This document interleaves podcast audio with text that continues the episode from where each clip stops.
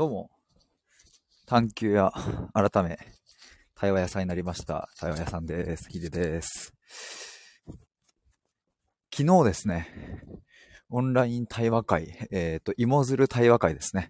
をやりまして、えっ、と、まあ、ずっと、あの、収録だったり、ライブだったりで、あの、やりますよっていうのをお知らせしていたと思うので、もしくあの、今回は、あの、日程合わなかったり参加できなかったも、できなかった方もですね、えっ、と、まあ、知っていただいている方もいらっしゃるんじゃないかなと思いまして、えっ、と、まあ、最高だったなっていう話をちょっとしたいと思います。今日めっちゃ風がなくて、いい天気でございますよ。テンション上がるわ。やっぱあの僕、すいません、ちょっと一瞬それますが、去年もこんな話したかもしれないですけど、好きな天気、風がないなんですよね。なんか風がないってめっちゃ好きで。なんだろうな。でもこれ一つ言うと風を感じるのも好きなんですけど、こう風がなくって、ちょっと静かな感じというか、で、まあそしてこのスタイフをやるにしても、風の音入んなくて、えーいいっていう、それもあるんですけど、なんか風がなくてパーって澄み渡ってる天気がもう本当に好きで、テンションが上がり上がり上がりでございます。えーということで、もう本題なんですけども、オンライン対話会最高すぎたということで、昨日やったのはですね、え芋づる対話会ということで、えっ、と、まあ、これは何かというと、芋づる式についつい話しちゃうようなテーマ設定をして、で、みんなで楽しく話そうということ。で、ただ雑談で終わらせるんじゃなくって、まあ、お互いの違いを知ったりしながら、自分の価値観を深めていこうみたいな、えーそんな対話会だったんですよね。で、あのこの芋づる、そもそも芋づる対話会はですね、僕が一人でやって、やったわけではなくって、まあ、他にお声掛けをしてですね、えっ、と、一緒に協力してほしいということでやったんですけども、あのこの、今回のこの芋づる式に出てきてしまうようなテーマを話そうみたいな、そういうのも、まあ、一緒にこうやってくれたメンバーのおかげで、そのテーマがまず出てきたっていうこと。僕、過去にあの、オンライン対話会を やったことがあるんですけれど、その時はですね、えっ、と、心と言葉の探求対話会、生きる意味について考えるっていうテーマでやったんですよね。で、まあもちろんそれも別に堅苦しい雰囲気で話すわけではないけれども、まあ入り口としては、生きる意味っていう、まあなんだろうな、まあちょっとこう、一見すると硬い感じがありますけれど、まあ今回は芋づる対話会ということで、結構ですね、なんか、ポップな感じに仕上がったなと思って、すっごい、まあ、それが僕だけの発想では出てこなかったので、この芋づる対話会っていうのもいいですよね。なんか名前が僕すごく、えっ、と、僕の中では超お気に入りで、なんか芋づる対話会ってなんかいいなと思いまして、まあそういうアイディアを一緒にやってくれたメンバーのおかげで出てきたので、本当にまずそこはありがたいなと思いながら、そして、まあ今回参加していただいた方とですね、どうだったかっていうと、実際に本当に、あ、芋づる式だなっていう。で、あの、実際にあの、終わった後ね、アンケートとかも、あの、いただいたんですけれども、そう、もう本当にあの、楽しかったと思う。もう、これぞまさに芋づる、芋づる対話会だっていうようなメッセージとかもいただいて、あ、すっごい楽しんでいただけてよかったなと思いながら、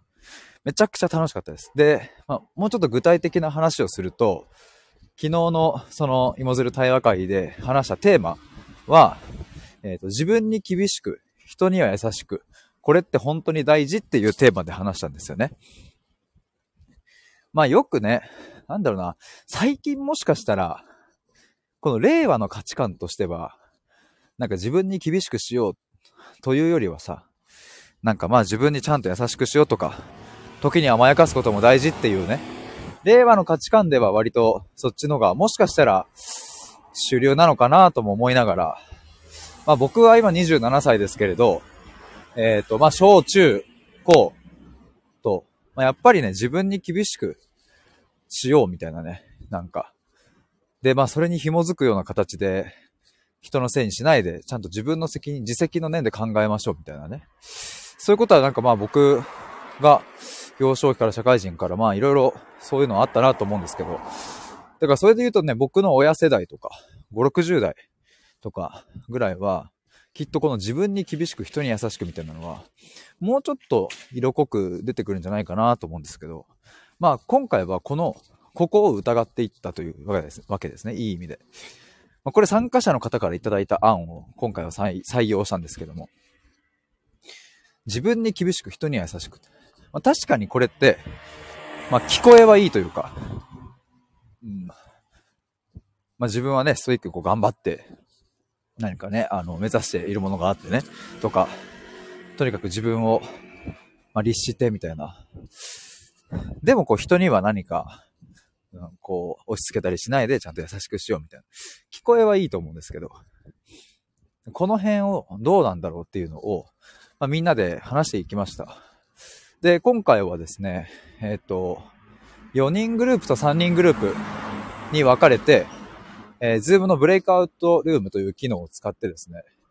えー、一旦こう班ごとに話すみたいな感じで話し、えー、それ20分くらい話したら、また全体に戻ってきて、えー、共有の時間を取るみたいな、えー、そういう感じだったんですけども、それをね、2、2ローテーション、2往復しました。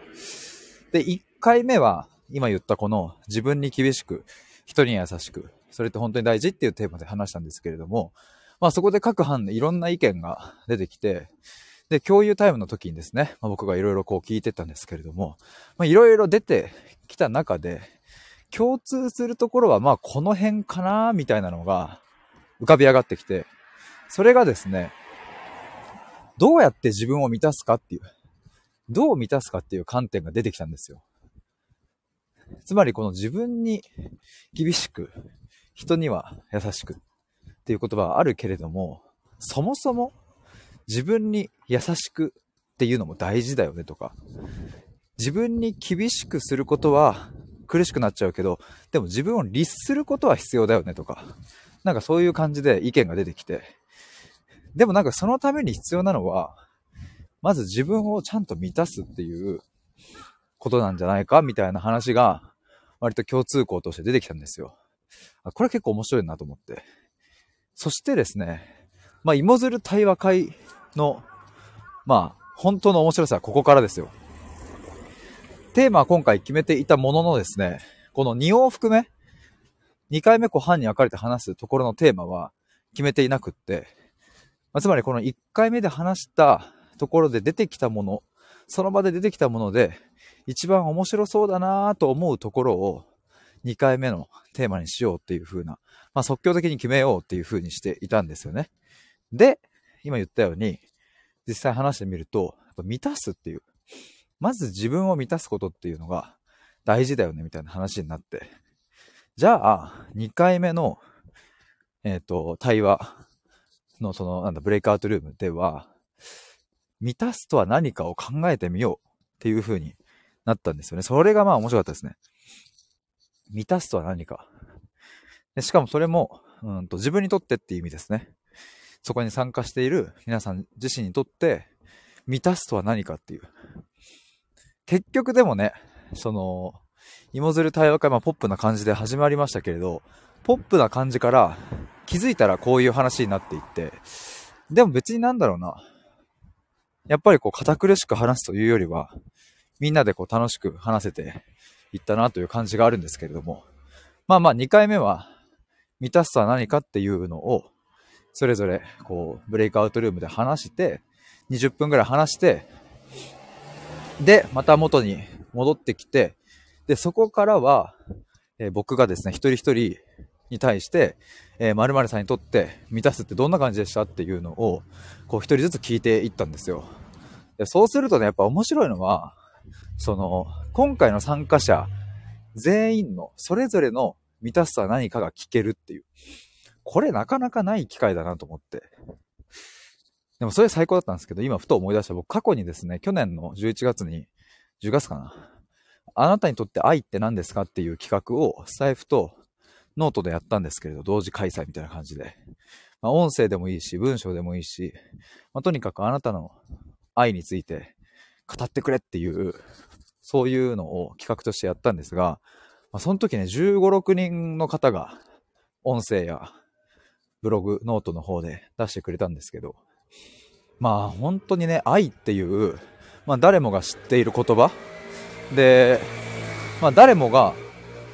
うん、同じようなイメージを持っているであろう言葉について、うん、ちゃんと聞いたところですね、もう面白いことにね、一人もその定義は被らなかった。誰も被らないっていう。もうそれちょっと感動したんですけど、まあ、まあある意味では予想通りではあるものの、こんなにも綺麗に分かれるのかっていう、結構僕もびっくりして、で、なんかやっぱ、それだけね、あの僕たちはその、うん、言葉でやり取りしてて、で、同じイメージを共有していると思っているけれども、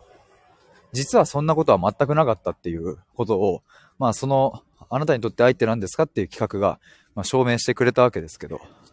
まあだから僕はこうやってなんか、まあもともと言葉にも興味あったし、まああなたはその言葉にどんな意味を込めるのかっていうところに興味があるんですが、まあ今回この、芋づる対話会で、まさにこの、自分にとって満たすとは何かみたいなところが